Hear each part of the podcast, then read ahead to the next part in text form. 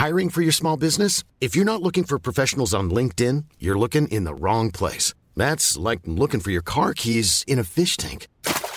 LinkedIn helps you hire professionals you can't find anywhere else, even those who aren't actively searching for a new job but might be open to the perfect role. In a given month, over 70% of LinkedIn users don't even visit other leading job sites. So start looking in the right place. With LinkedIn, you can hire professionals like a professional. Post your free job on linkedin.com slash people today.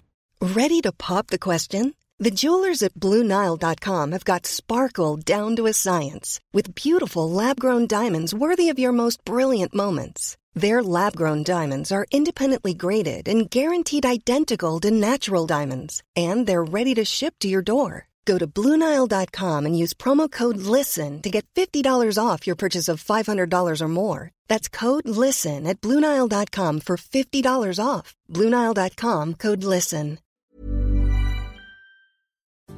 I'm Matilda Sturridge. When I was 20, I believed that you fell in love, got married, and lived happily ever after. When I was 21, I was pregnant. When I was 22, I was a single parent. This is a podcast about how your expectations of parenthood are often altered by the course of your life. This is Bringing Up Us. Hello, everyone, and welcome back to Bringing Up Us, the podcast. This week we have an incredibly beautiful episode. We've got Penny Windsor on, who is a writer and a photographer and a mother of two children. She speaks so beautifully and honestly about her life experience. Listener discretion. This week we touch on suicide. During this episode, I use the phrase committed suicide, which I've been informed is an outdated phrasing, and I really apologise for that we should be using death by suicide. That said, here's the episode. Penny, hello. Hello. Thank you so much for coming on. Oh, no problem. I'm at all. Thanks for so so excited that we get to chat. I feel like there's actually quite a lot to get through. I feel like there is. I mean, we started I talking know we before started and we had to stop. I know, just to be like, okay, no, we've got to save all of this for, for our actual conversation. How are you? How was your morning? Uh, excellent, lovely. I mean, it's raining in a really miserable, never-ending way. Know, but apart from that, it's lovely. It's now definitely autumn. it is, which I'm not actually sad about because I do love autumn.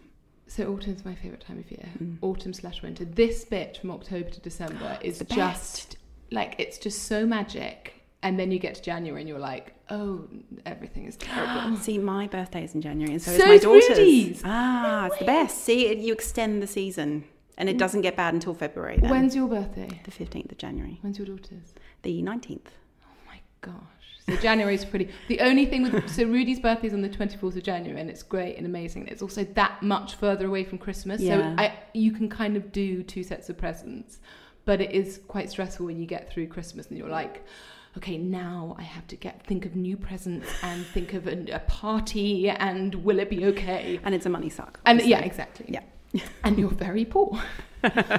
um, okay, so we start off every podcast with the question Did you have an expectation of the parent that you wanted to be? Or did you even want to be a parent? Oh, I I didn't think I did have very high expectations, but until it it turned out to be very different than I imagined it would, then I Yeah. realized how many expectations I had.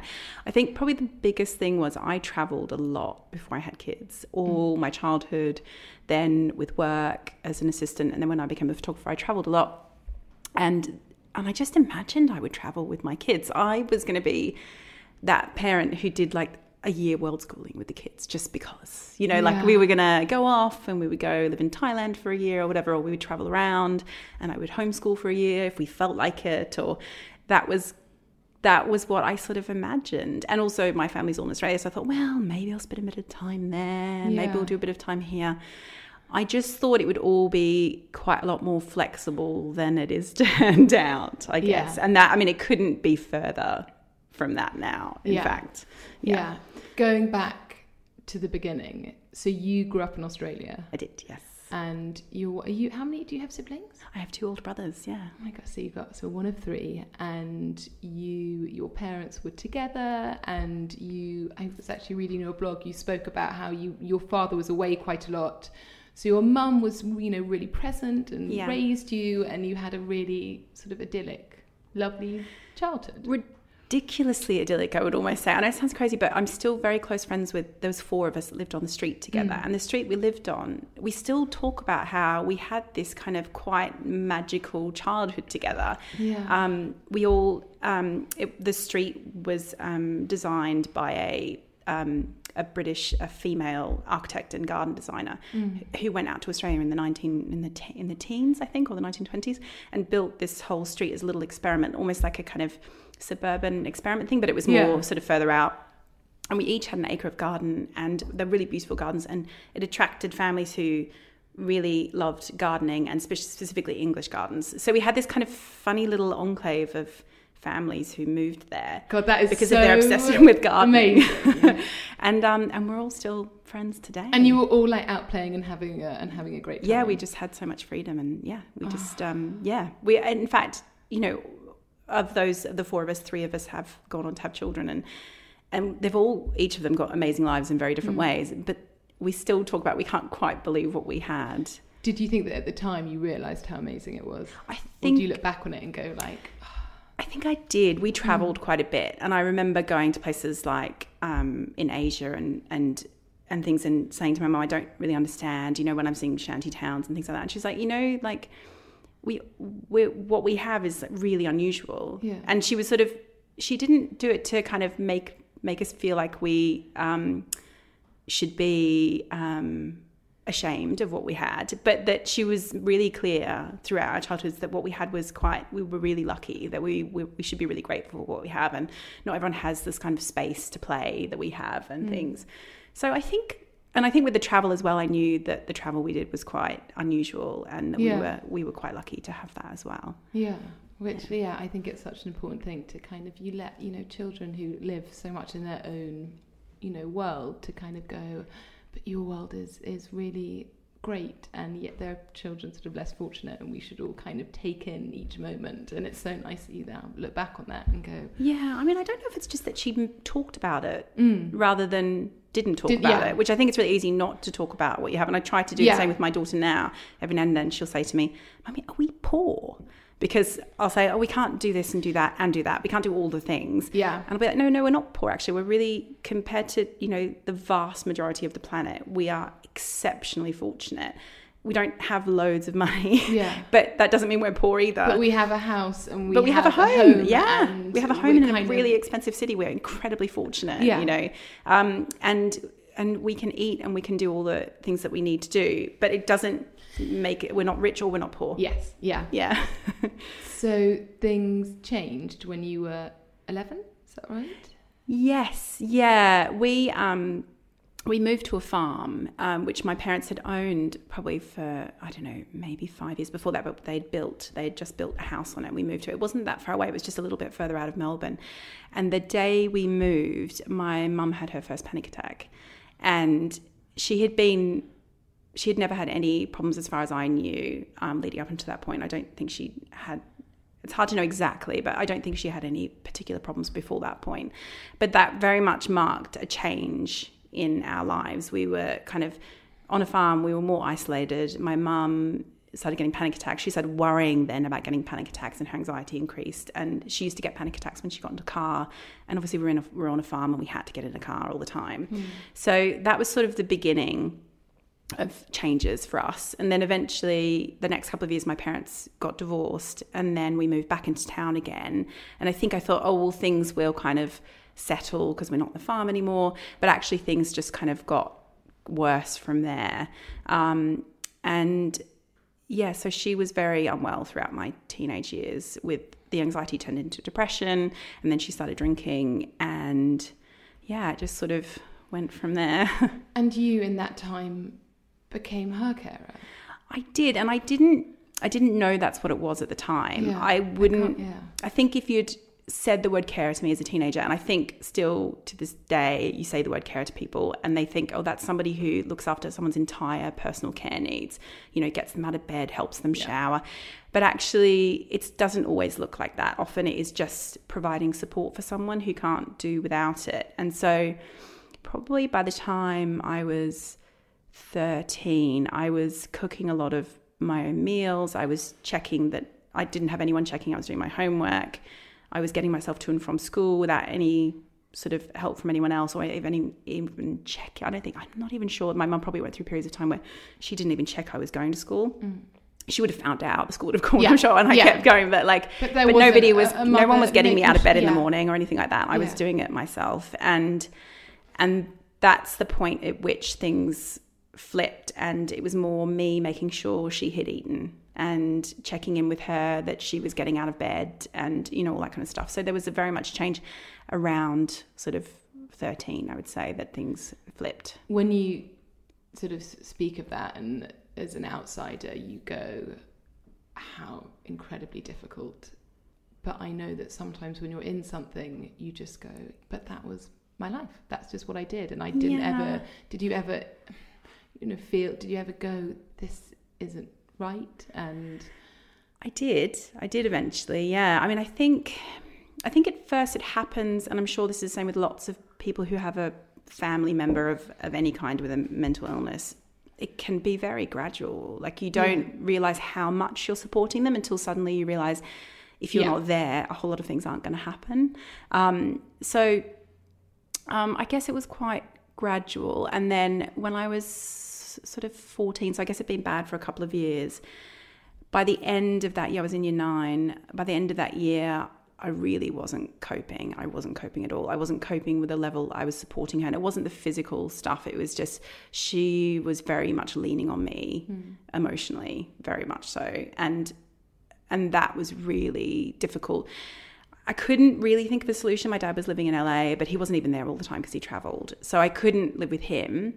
Um, and also, I knew that would be far too difficult for my mum to cope with. Did you have support of your siblings, or were they? I don't know how much older they were. Did, were they not my, sort of there? Or my eldest brother wasn't there because he had ended up going to boarding school when we went to move to the farm because his school was just too far away, and my middle brother didn't want to, so he moved schools closer and he stayed at home. But then, so my middle brother was there, who's only a year older than me, and we did talk about it a bit. I wasn't the only one doing it, but I don't know if it was because I was um, the girl. mm. and my mother had been close to all of us, and she was very close to my brother, who's a year older than me. Mm. Um, he supported her as well. I don't know if it was exactly in the same way. Um, I spent an awful lot of time sitting next to my mum's bed, listening to her and being her kind of therapist, like essentially, I guess. And I'm not sure if my brother did so, that. You're so young and you're you're you're you're growing. You're a teenager, and to hear it's it's so painful sometimes when you hear your parents open up and talk about life not being easy and you go suddenly you have to become an adult unbelievably quickly and you do walk away and you do worry yeah, I think what happened was that I learnt quite quickly that my mother couldn't cope with my emotions anymore. So she had been an incredibly supportive and loving mother, um, and she still was very loving, mm. but she could no longer cope with my emotions anymore. So, um, if I had had a bad day at school, I learnt pretty quickly that if I told her, she would get worse.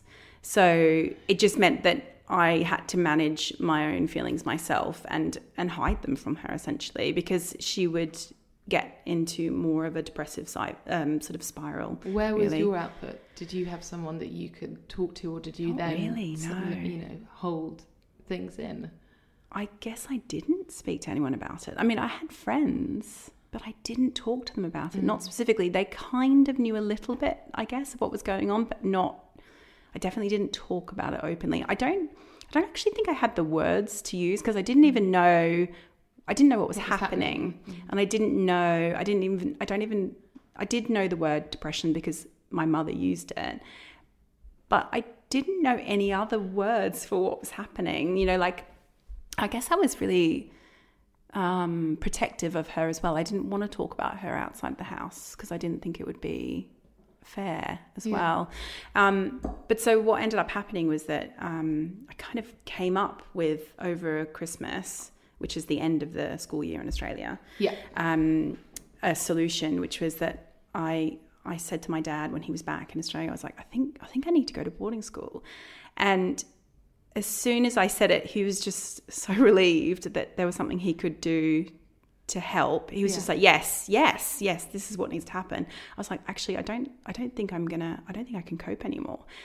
And that was really difficult because my mum was furious. She was, was really say, furious. how was that for her to then suddenly have you taken away? Did you feel guilt, or were you just like, I, I have to, I have to be the grown up, and I have to make the decision, and this is what I know is good for me, and maybe good for her?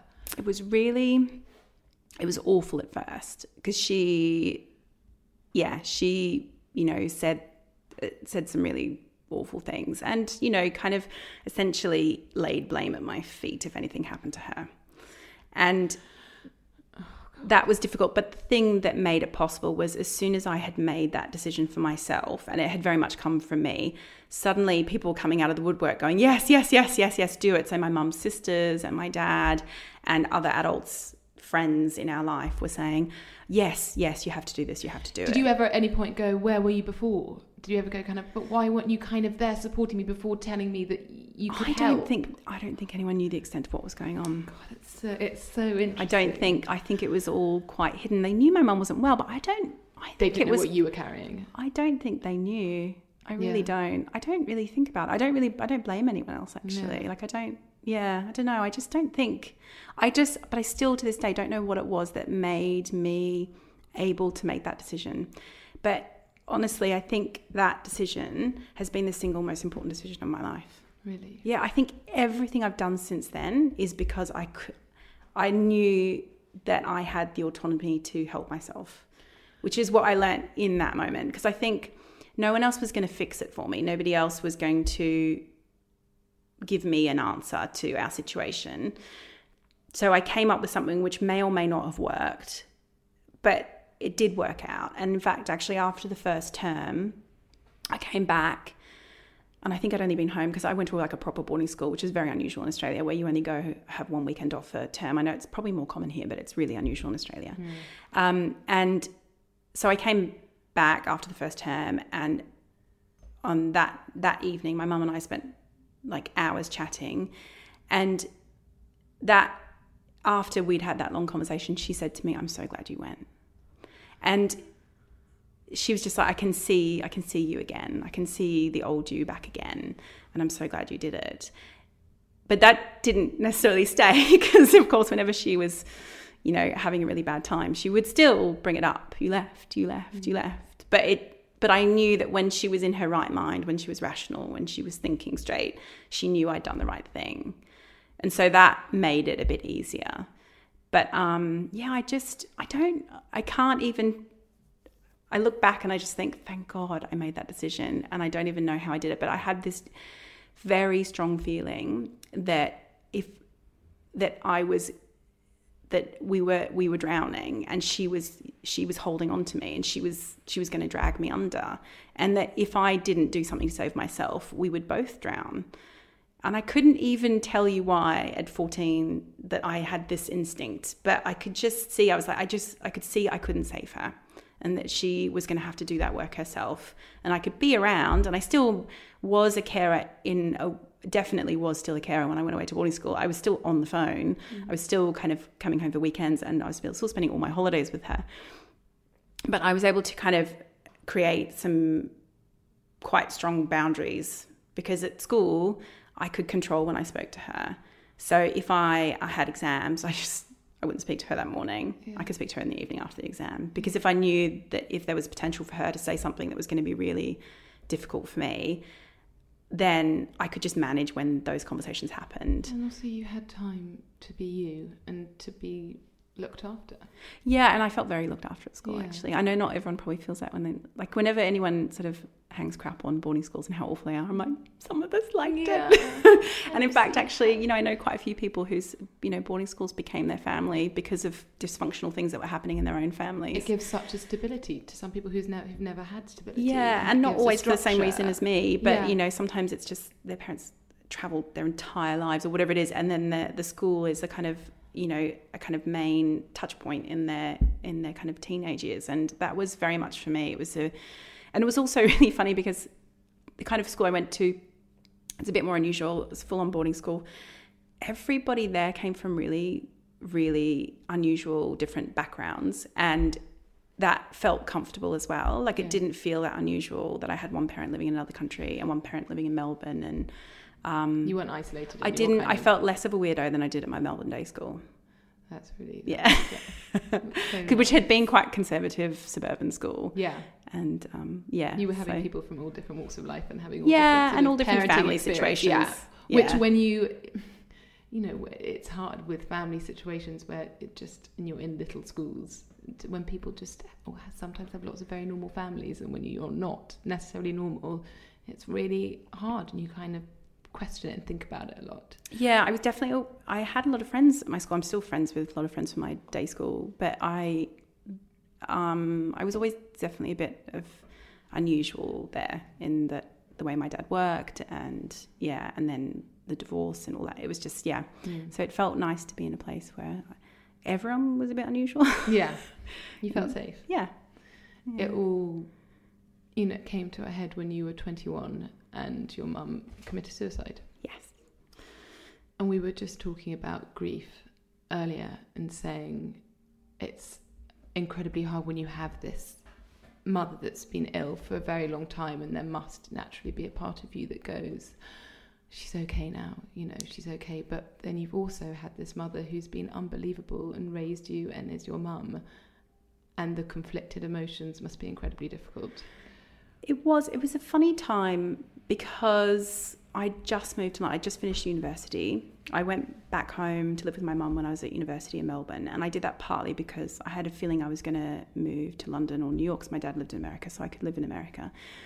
Um, just because of what I wanted to do for a living, I had a feeling that I would probably go, and I didn't know how long I'd be gone. So I lived with her during university, which I'm obviously now incredibly glad that I did because we had three years living together in a way that was so much easier because I had um, I was able to really hold my boundaries. Like I had a car, and if things were quite difficult, I'd be like, you know what, mum, I'm uh, I'm I'm off. Yeah. I'll see you later. uh, whereas in the way you can't do when you're When you're 13, young, yeah, 14. you're, you're more independent. And so we actually had a great few years, very up and down, but generally a great few years because I was able to, I was mu- much more autonomous. Um, and then she died six weeks after I arrived in London. So I think the thing that was really tricky at first was my first reaction was, why now? Why now?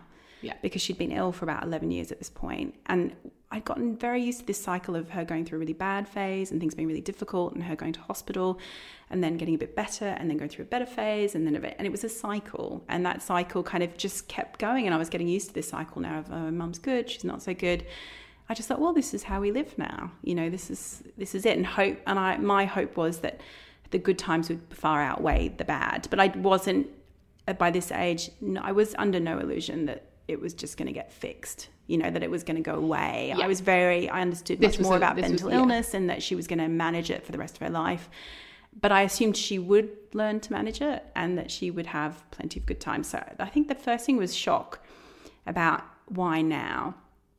Um, but then very, very quickly that gave way to, but actually, you know, it could have could have been when she was much worse when I was 14, 15, like in terms of the frequency of her really bad periods. It was almost all entirely bad actually at that point when I was 14, 15. And she could have died then and then she didn't. And my life would have been completely different if I hadn't had her for those extra years. Mm. And I can't imagine not having her for those extra mm. years, as even though that some of those years were really difficult.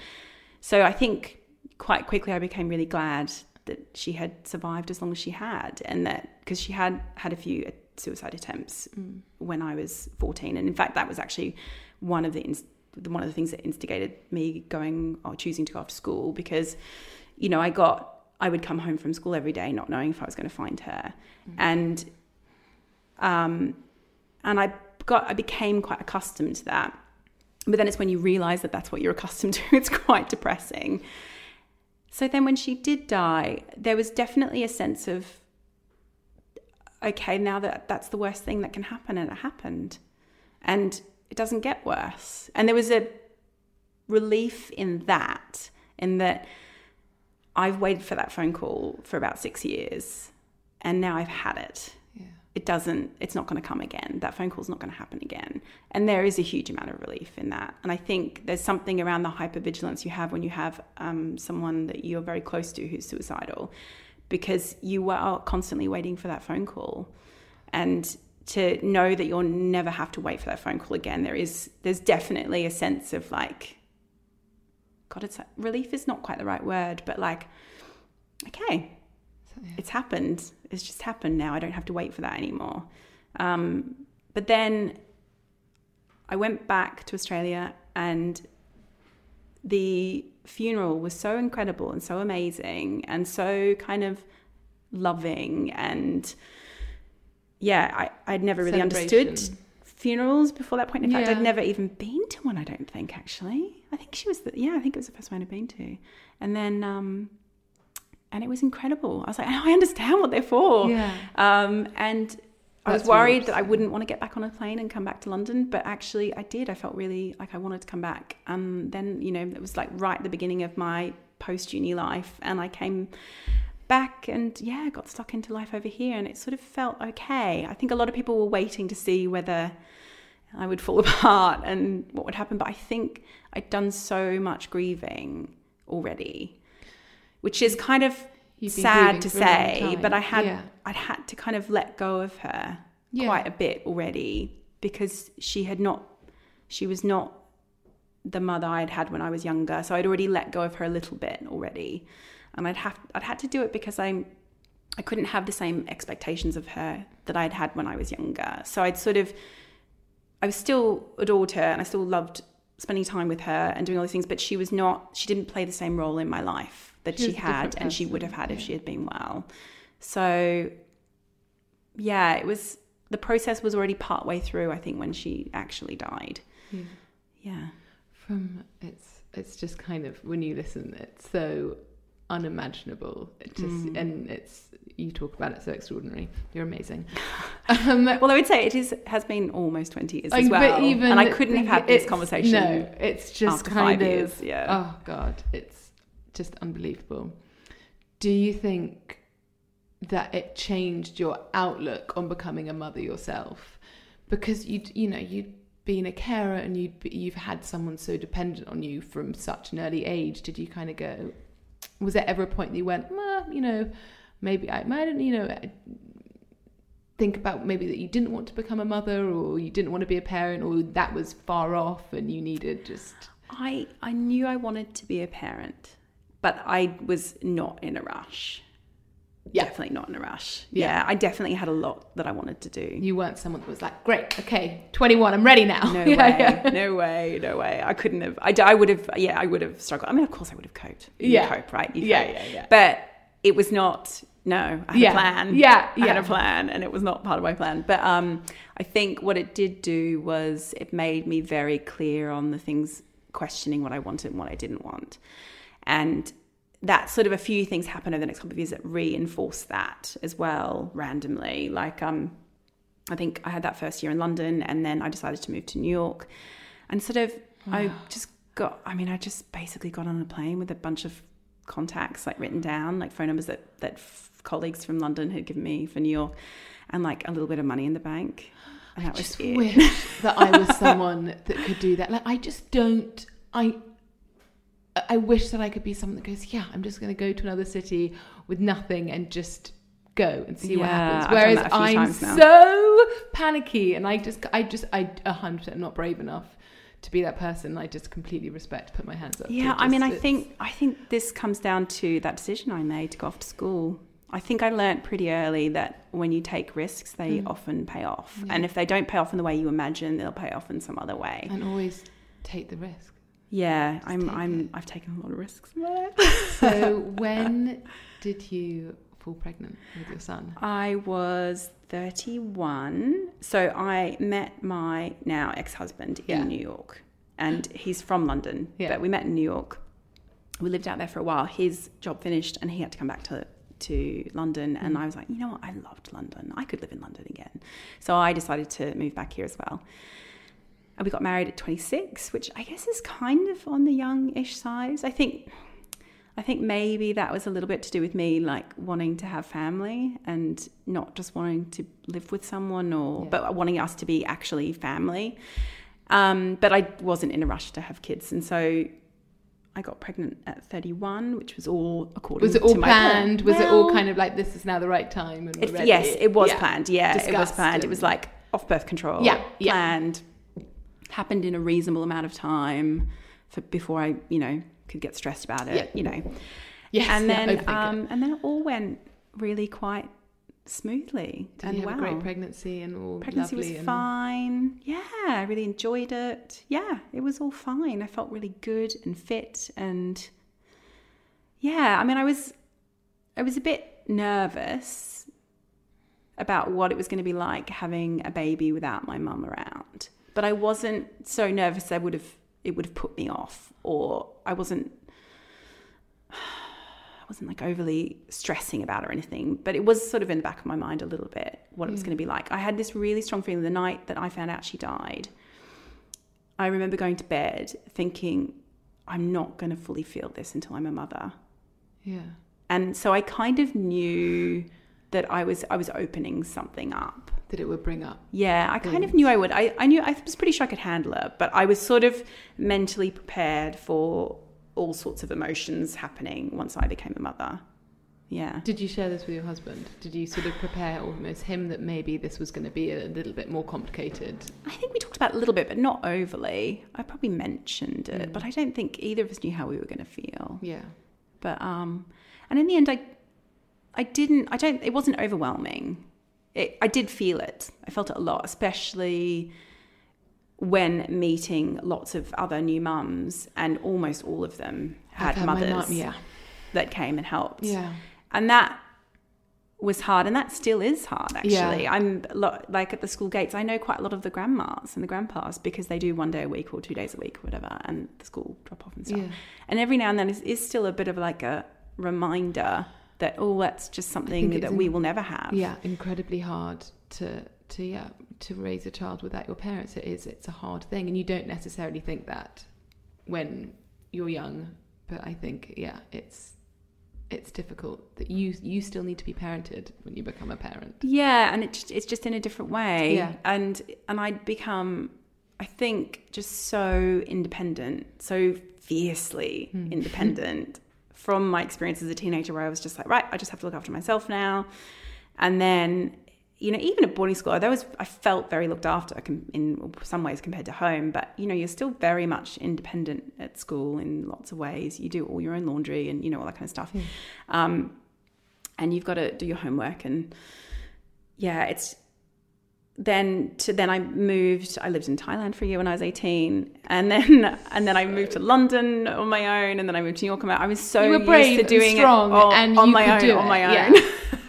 and then I kind of knew and maybe that might be harder with Mm. a child, but also I was a bit like, I do, I, I do it all on my own. I'll figure this out. Well, not on my own. I was obviously doing it with my ex-husband, but Yeah. you know, we, the two of us were like, yeah, yeah, we can do this. We can do this on our own. This is fine. This is, yeah. And then Arthur was born. And Arthur was born, and he was born a month early. Oh my god, Yes. that's quite scary. it's so unprepared. I Did you know that he would come? Some people really sense when they No. think they're going to come. Babies are going to come early. no, no were idea. You, were you? Was it? Did it, were you taken by surprise? I mean, obviously. Yes, I. It wasn't. It wasn't super quick though. Luckily, because I had a um, my um, waters leaked, so I had to go in and get checked, it, and they were yeah. like, "Yeah, yeah, Might be. baby's gonna come." Yeah. and then luckily they let me go home and for 24 hours and say, "Well, hopefully things will kick off. Here's some antibiotic, oral Yeah. antibiotics just in case." And and luckily it did kick off, Yeah. and so it kicked off naturally.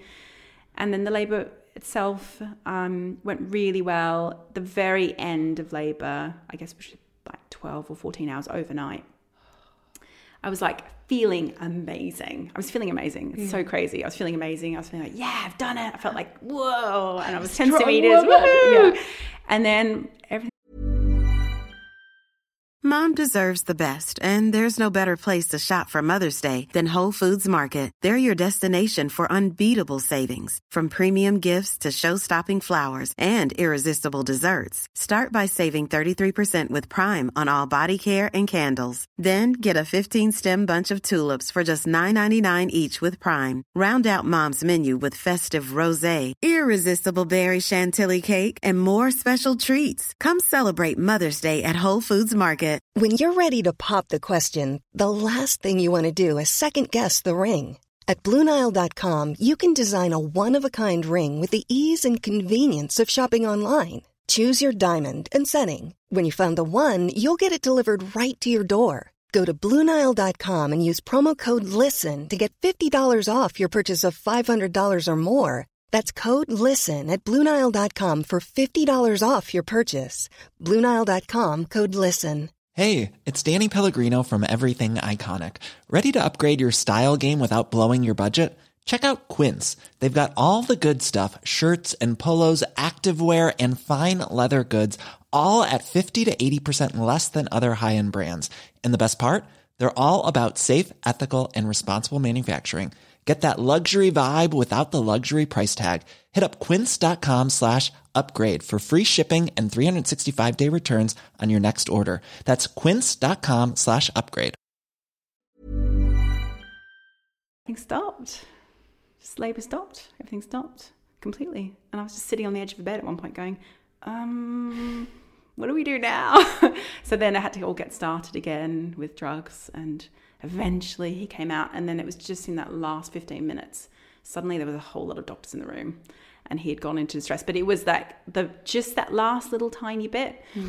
And he wasn't breathing when he was born. And I think at that point, I was just like, just get him out, just get him out. You know, I was just, I didn't know what was going on. And um, I think one of the doctors or the midwives or somebody was saying, because they whipped him away to the um, resuscitation Yeah. thing, he's fine, he's fine, he's fine, don't worry, don't worry. And I'm like, I'm not worried. It was weird. Like, I can't, like, I was so You were fine and calm and yeah. I don't know. It was really strange. And then yeah, then I had him, and then it, apparently then then everything sort of was fine. I didn't. He didn't have to go to NICU or anything like Yeah. that. It was all um, fine. We had to stay in for a week because he was small, and because my waters had broken early, they wanted him to antibiotics and you know a few things like that, but nothing major.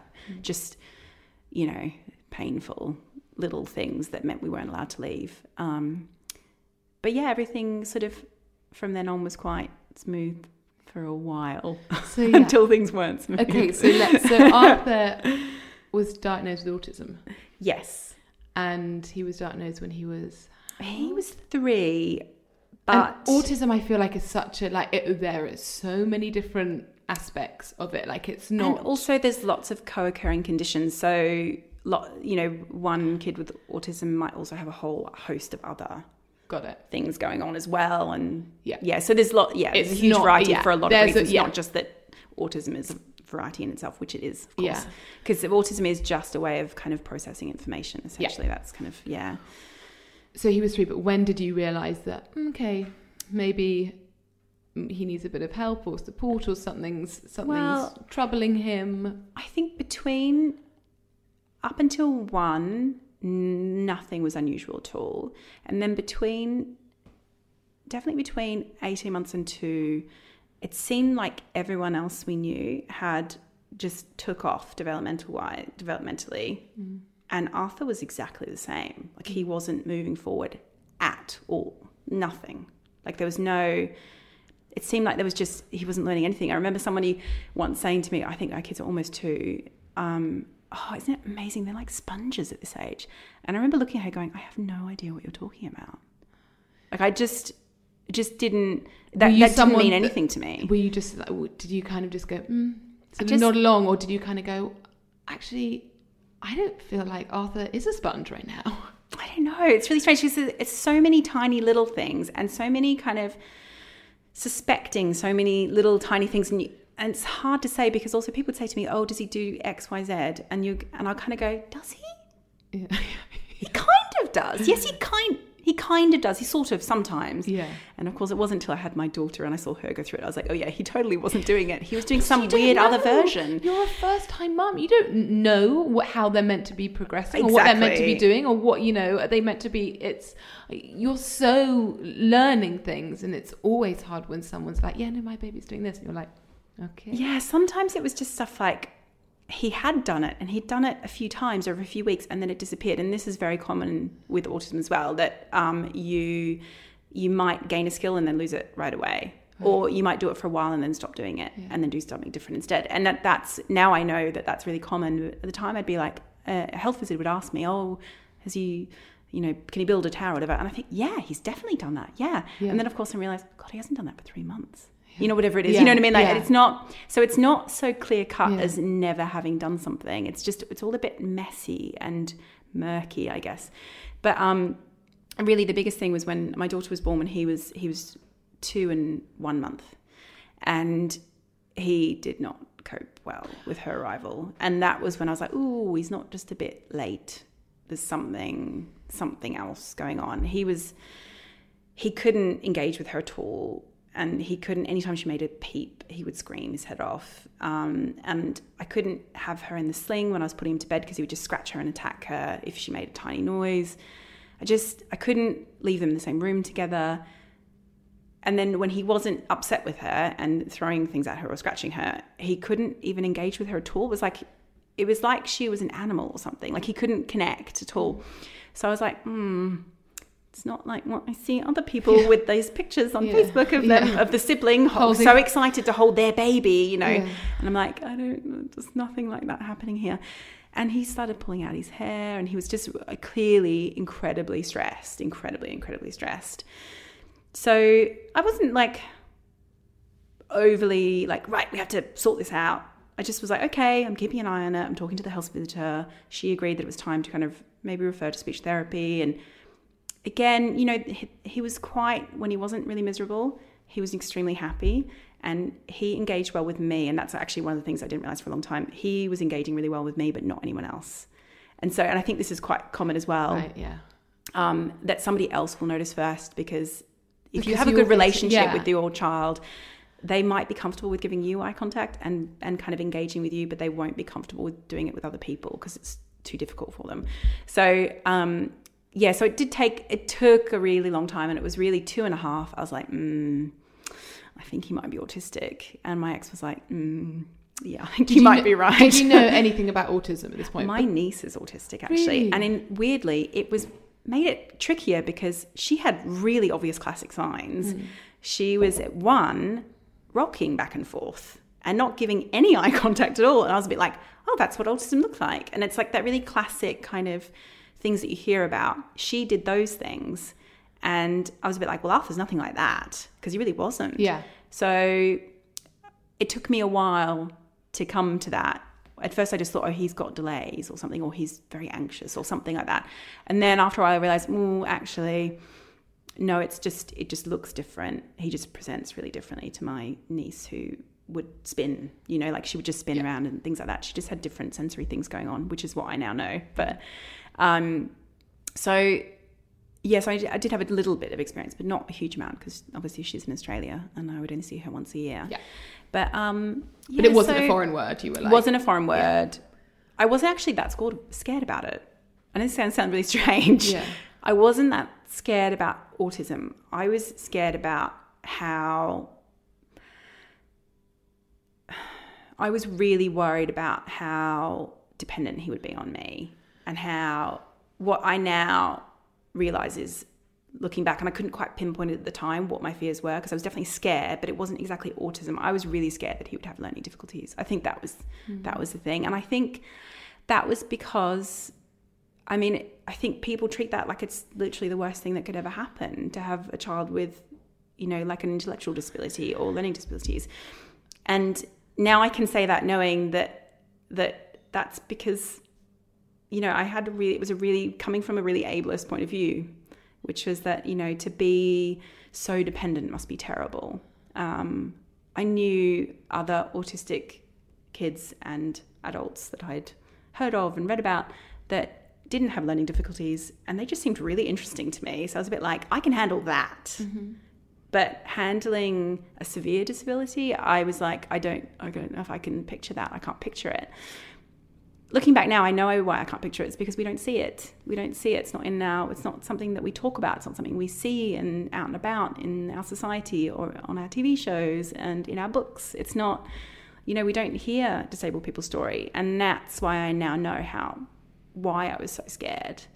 In a way that I'm not scared anymore. Yeah. Not about those things. I get worried about other things. Yeah, but not about yeah. about those things. Yeah.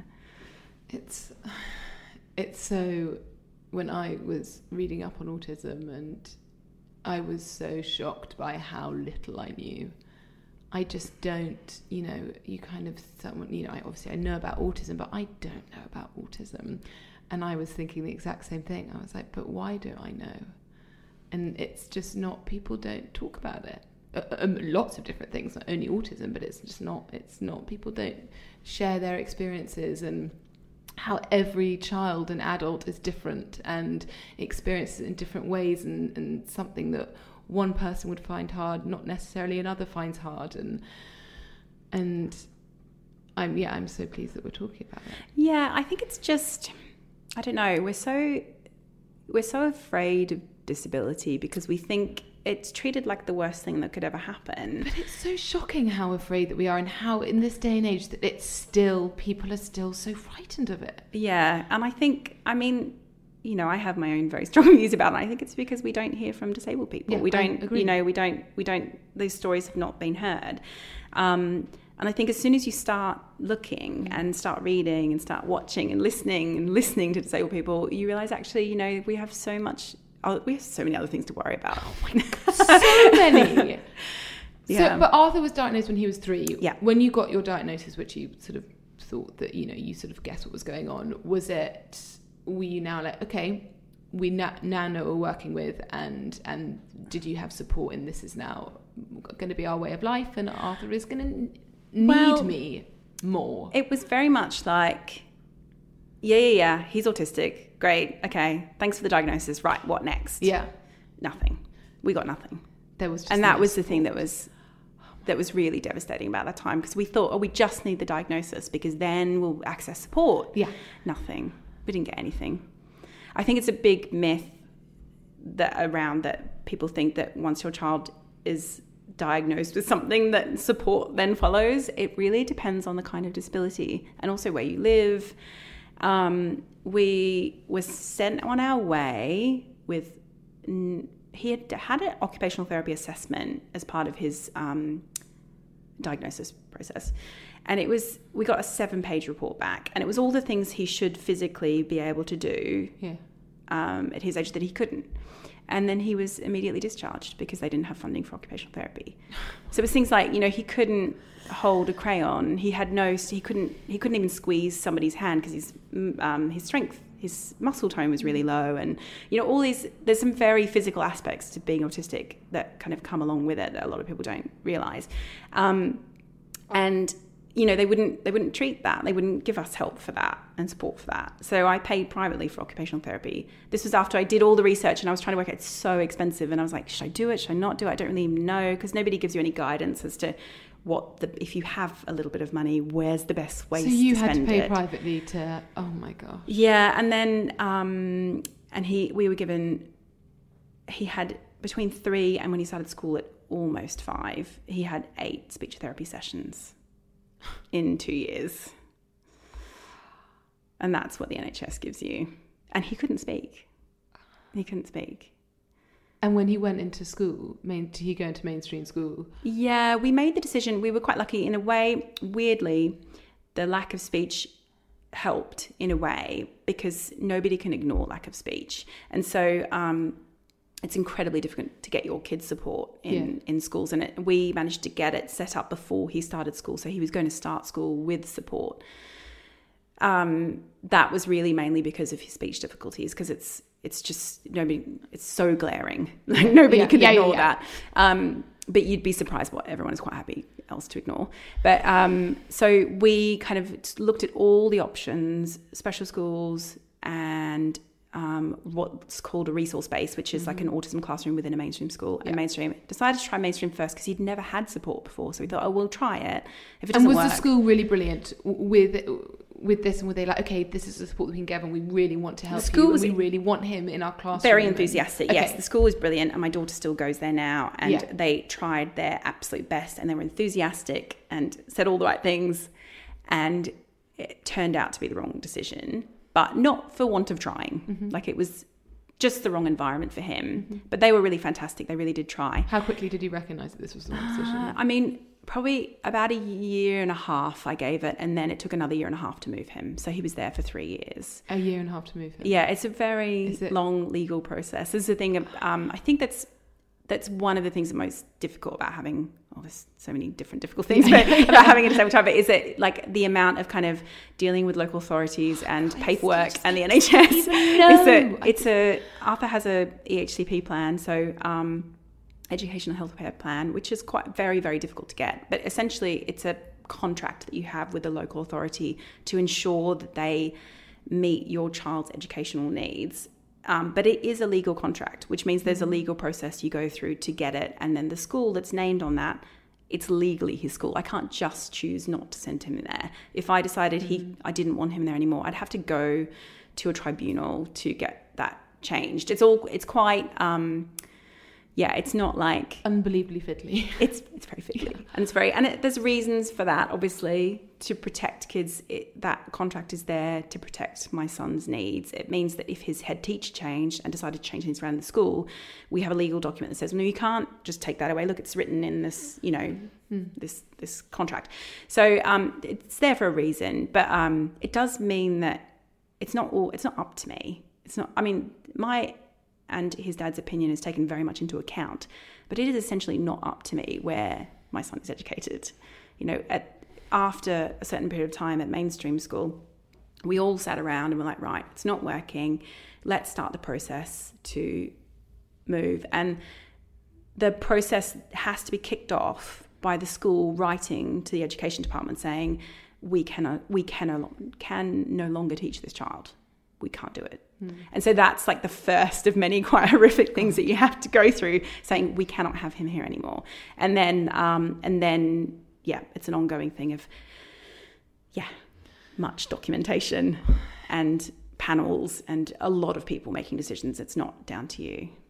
It's just not in your hands, and that must be incredibly frustrating. I think that's the thing about life looking after someone who's disabled is there is so much outside of your control because I think one thing that's been difficult for me, I guess, is getting used to being dependent on people and systems and the government in a way that I had never ever been dependent on anyone in my life before since I was a child. You know, like it's I can't manage without help. Help without the money that I get from the DOP to help raise him, without the blue badge that I had to apply for and sort of basically, you know, draw blood to get mm. um, without the school who provide an incredible amount of support. Um, but I can't manage without all of that. And it's in a way that is really different to my daughter who's not disabled.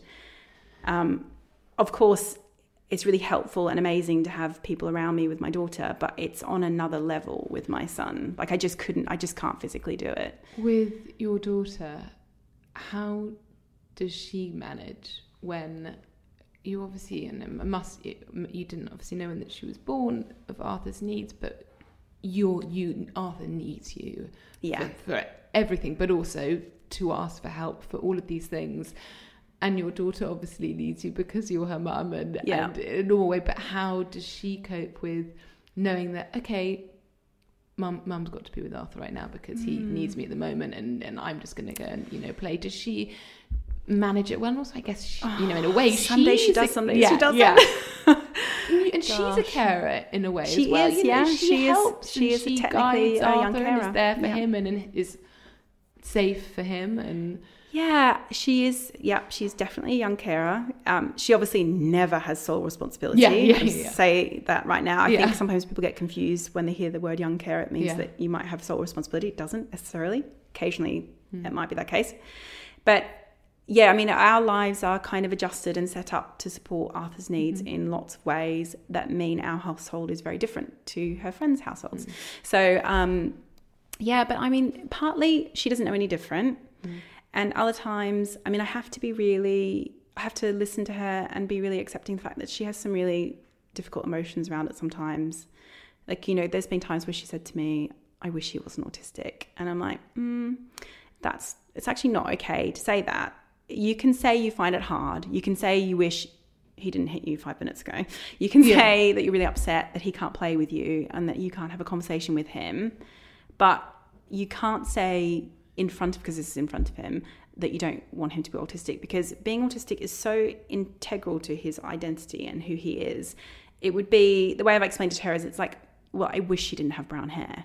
I wish she didn't, wasn't a girl. Yeah. I'd be like, you can't separate out um, Arthur from being autistic because it's it's in, it's how he processes everything, and his worldview is so different because of it that I can't separate it from him. It's no, it's yeah, it's it's inseparable from him. And trying to explain that she can't say that in front of him, it's really difficult because I want her to be allowed to express her feelings about it because it is hard because she can't play with him in the way that her friends can play with their mm. siblings. And that's not easy. And it's not easy that I also get very strung out sometimes. And I might have dealt with Arthur really well all day and all this behavior and all this repetitiveness. And I've dealt with it really, really well. And then she does something and I lose my shit Yeah. because I've t- I'm at the top of what I can cope with. And that's not fair. She's right. It's not fair. Hmm. It's not fair. But I can't always, I can't always like, can't do it right as well all the time. And there's no right and wrong, and there's you can't you can't give and give Yeah. and give and give and give. It's Yeah. incredibly, incredibly tiring. yeah. But then I would say that, that that's sometimes she's like that. And other times She's totally. Yeah. I mean, I don't know. Like, it's really, it's really funny hearing her have conversations with her friends when she doesn't think I can hear her. Like, in we'll be, we'll be in the playground and um and she'll have made some new friends or see some other friends from school I don't know very well or who have never been around to our house, and they'll see Arthur playing in the way he plays, which is very different. He just like makes a lot of noise, like vocalizes, and he like scatters sand. So he'll repetitively be scattering sand and making um like kind of noises in his throat, kind of thing. And there'll be some kids just looking and being like just staring and Yeah. staring and staring and and say to her, "Why does he play like that?" And she'll go, "Wow, he's autistic," and blah blah blah blah. And she gives a whole and she has the most amazing spiel. And it's very, and it's very, the way she talks about it is really inclusive and loving, and and she is a massive educator. so in she has moments where she gets frustrated and upset, the same way I do, um, and I'm trying to help her articulate that in a way that's not hurtful. Mm. And then other times where she's yeah, she's just really incredible, and she's yeah, educates everyone around her. That's amazing. Do you do you find it easy to sort of split your time between? No, no, I was gonna, no. How, how do you how do you even try and do that? Do you think that's just something you're just like? Well, I mean, I think every parent, regardless, it's always a very hard thing to split your time. But do you think have you just gone? Okay, this is something that I'm going to find fucking hard. I flip flop all over the place. I'm much better than I used to be. I'm much kinder to myself than I used to be. The first year was really awful. It was really awful. I was a very responsive parent to Arthur in that he was in the sling all the time. We lived in Borough, so I didn't even have a pushchair for the first until he was one. I think I didn't get a pushchair. He was just in a sling. It was just so much easier. We lived in a flat. Uh, got buses, you know, and um, and he slept with me, I guess, for the first three or four months, and then he slept very nearby. Uh, we were in a tiny flat. I could always just go to him. It just was, yeah, I just didn't have to think about it. I just responded to him when he needed me. And then um, the first time I had to put Arthur to bed with no one else in the house after Agnes had been born, she was about two or three weeks old, I guess, when my ex had to work and I couldn't get anyone, no one else was around. And um, I had to put her in he wouldn't have her in the room when I was putting him to bed. So I had to put her in the front room in like a chair or something and leave her. Um, and every time I got up to go see her because she was crying, he would start screaming hysterically and be wind himself up and then be completely awake again. So I just had to sit with him until he fell asleep because he was just struggling. He struggles with sleep quite a lot. Um, and listened to her crying in the next room for 15 minutes. And I was just like, it was devastating. I just was like, this is not how it's supposed to be. Like, I can't, like, I never, it was just, it's hard to describe. I mean, I'm sure you, you're a mother, you know, the idea of like, Yeah. if you can't get to your child when they're crying. And I had to make this decision because he was going to be completely hysterical if I left him as well. And I was just, I remember thinking, this is impossible. It's impossible. Like, how do people do it? And then I, of course, it, realized that we were in a slightly exceptional situation. And I'm sure it does happen with non disabled kids sometimes too, but probably just not all the time. but um, yeah, I just, I had to have lots of, well, I've just got millions of strategies, just millions and millions of strategies. And everything's quite complicated and organized and routine and, blah, blah, blah. and Unbelievable toolbox. just a lot, a big toolbox of tips and tricks and things um, that I've that have had to evolve obviously with the kids as they evolve but you know he's coming up to 10 in a couple of months and i still lie with him when he goes to sleep every night and i just a few years ago made peace with it Yeah. I listen to an audiobook Yeah. and snuggle under with him it's Yeah. fine like it's not a big deal now i'm so used to It's it like sometimes that that panic of of you know you get the panic of going this isn't okay or I shouldn't lie or I shouldn't do this and and actually just being like this is how this is what works for us yeah and not worry about it Yeah. just go with it and Yeah, I think because you get so many people telling you how um, how it should be that you sort of you question yourself constantly, but also everyone else giving the ideas were in completely different situations. But you kind of muddle through. I mean, I wish I was. also everyone throws so much information and advice at you but but it's your advice and your instinct that you need to take it's you know you can pick at people's Yeah, tips but you can kind of go that's fine but actually tips are very handy Yeah. to pick and choose from and Yeah. to try things out. But yeah, it's, so people go this is how you should do it and Yeah. like maybe that's how you should do it Yeah. but this isn't how we should do it yeah, when you separated from your husband yeah, and became a single mother, which is uh, the hardest thing in the world, let alone a single mother to two, let alone a single mother to someone also with a disability. Where are you? How did you find you and you time and time for you to feel free? Oh, you know what? That was actually the beginning of when it became easier to do that.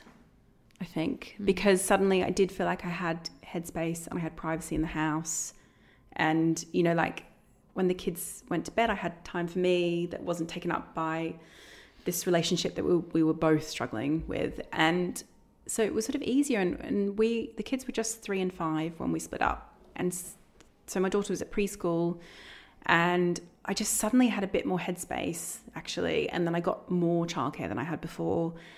I got more into a routine. My ex is freelance and I'm freelance, and so we'd always chopped and changed with the childcare. And it was messy, and I was decided that that was the end of that. I had to get regular, so I got three days a week childcare no matter what, which was a big scary investment. But I was like, if I don't do it, Yeah.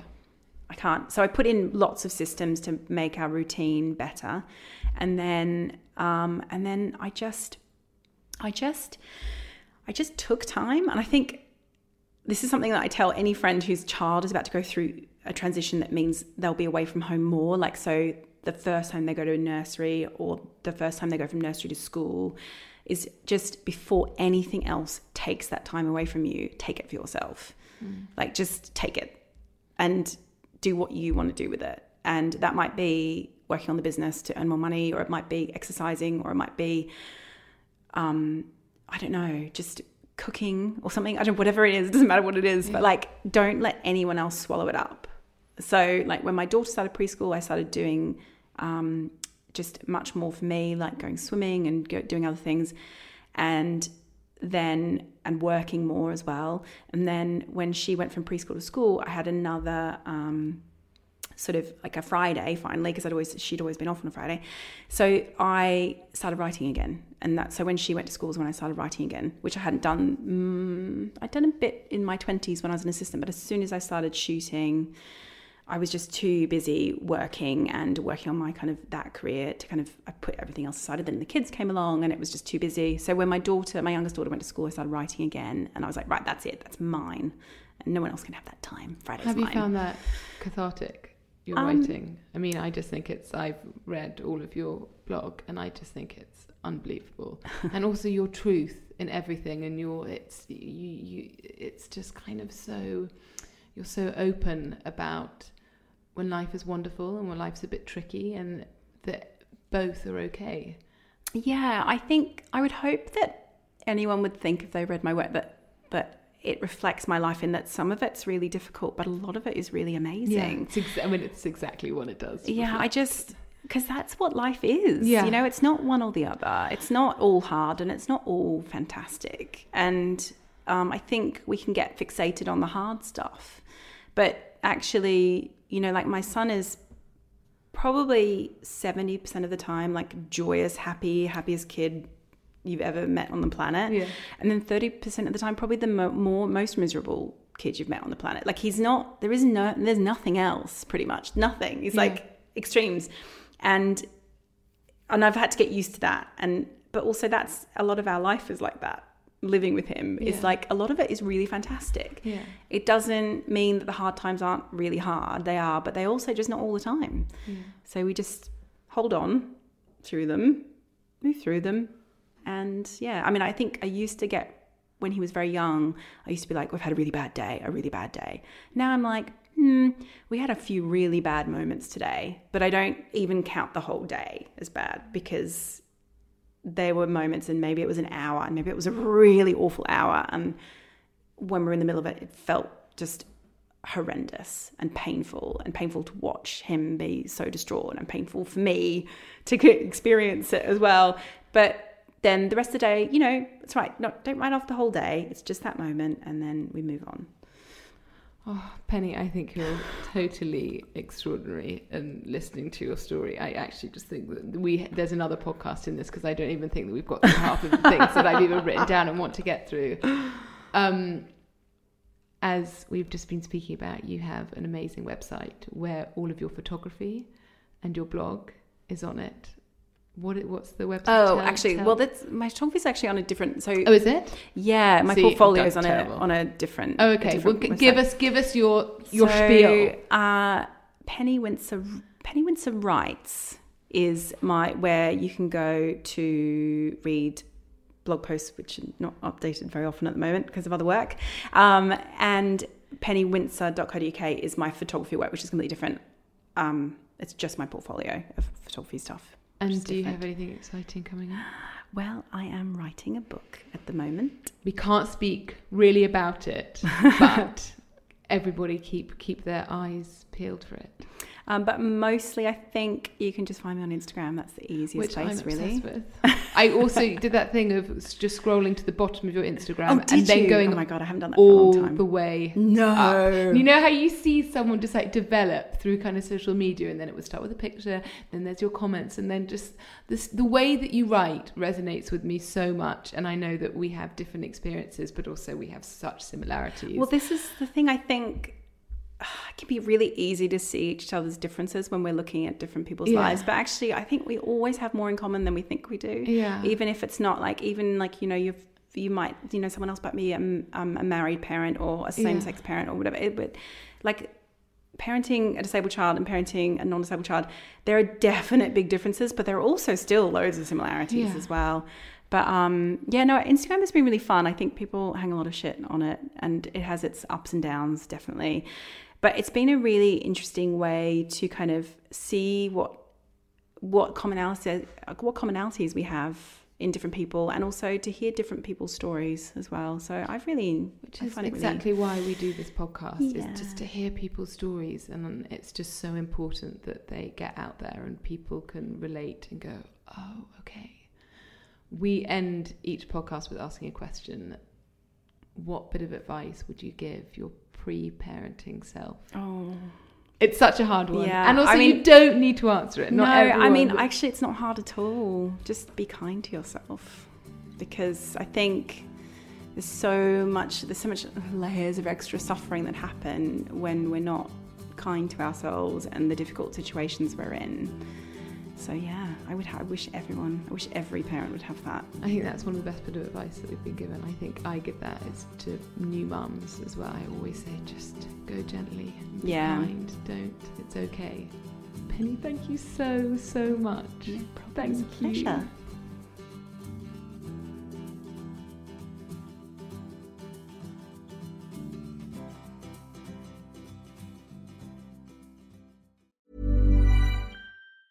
A lot can happen in three years, like a chatbot may be your new best friend. But what won't change? Needing health insurance. United Healthcare Tri Term Medical Plans, underwritten by Golden Rule Insurance Company, offer flexible, budget friendly coverage that lasts nearly three years in some states. Learn more at uh1.com. Planning for your next trip? Elevate your travel style with Quince. Quince has all the jet setting essentials you'll want for your next getaway, like European linen, premium luggage options, buttery soft Italian leather bags, and so much more. And it's all priced at 50 to 80% less than similar brands. Plus, Quince only works with factories that use safe and ethical manufacturing practices. Pack your bags with high-quality essentials you'll be wearing for vacations to come with Quince. Go to quince.com slash trip for free shipping and 365-day returns. Hi, I'm Daniel, founder of Pretty Litter. Cats and cat owners deserve better than any old fashioned litter. That's why I teamed up with scientists and veterinarians to create Pretty Litter. Its innovative crystal formula has superior odor control and weighs up to 80% less than clay litter. Pretty Litter even monitors health by changing colors to help detect early signs of potential illness. It's the world's smartest kitty litter. Go to prettylitter.com and use code ACAST for 20% off your first order and a free cat toy. Terms and conditions apply. See site for details.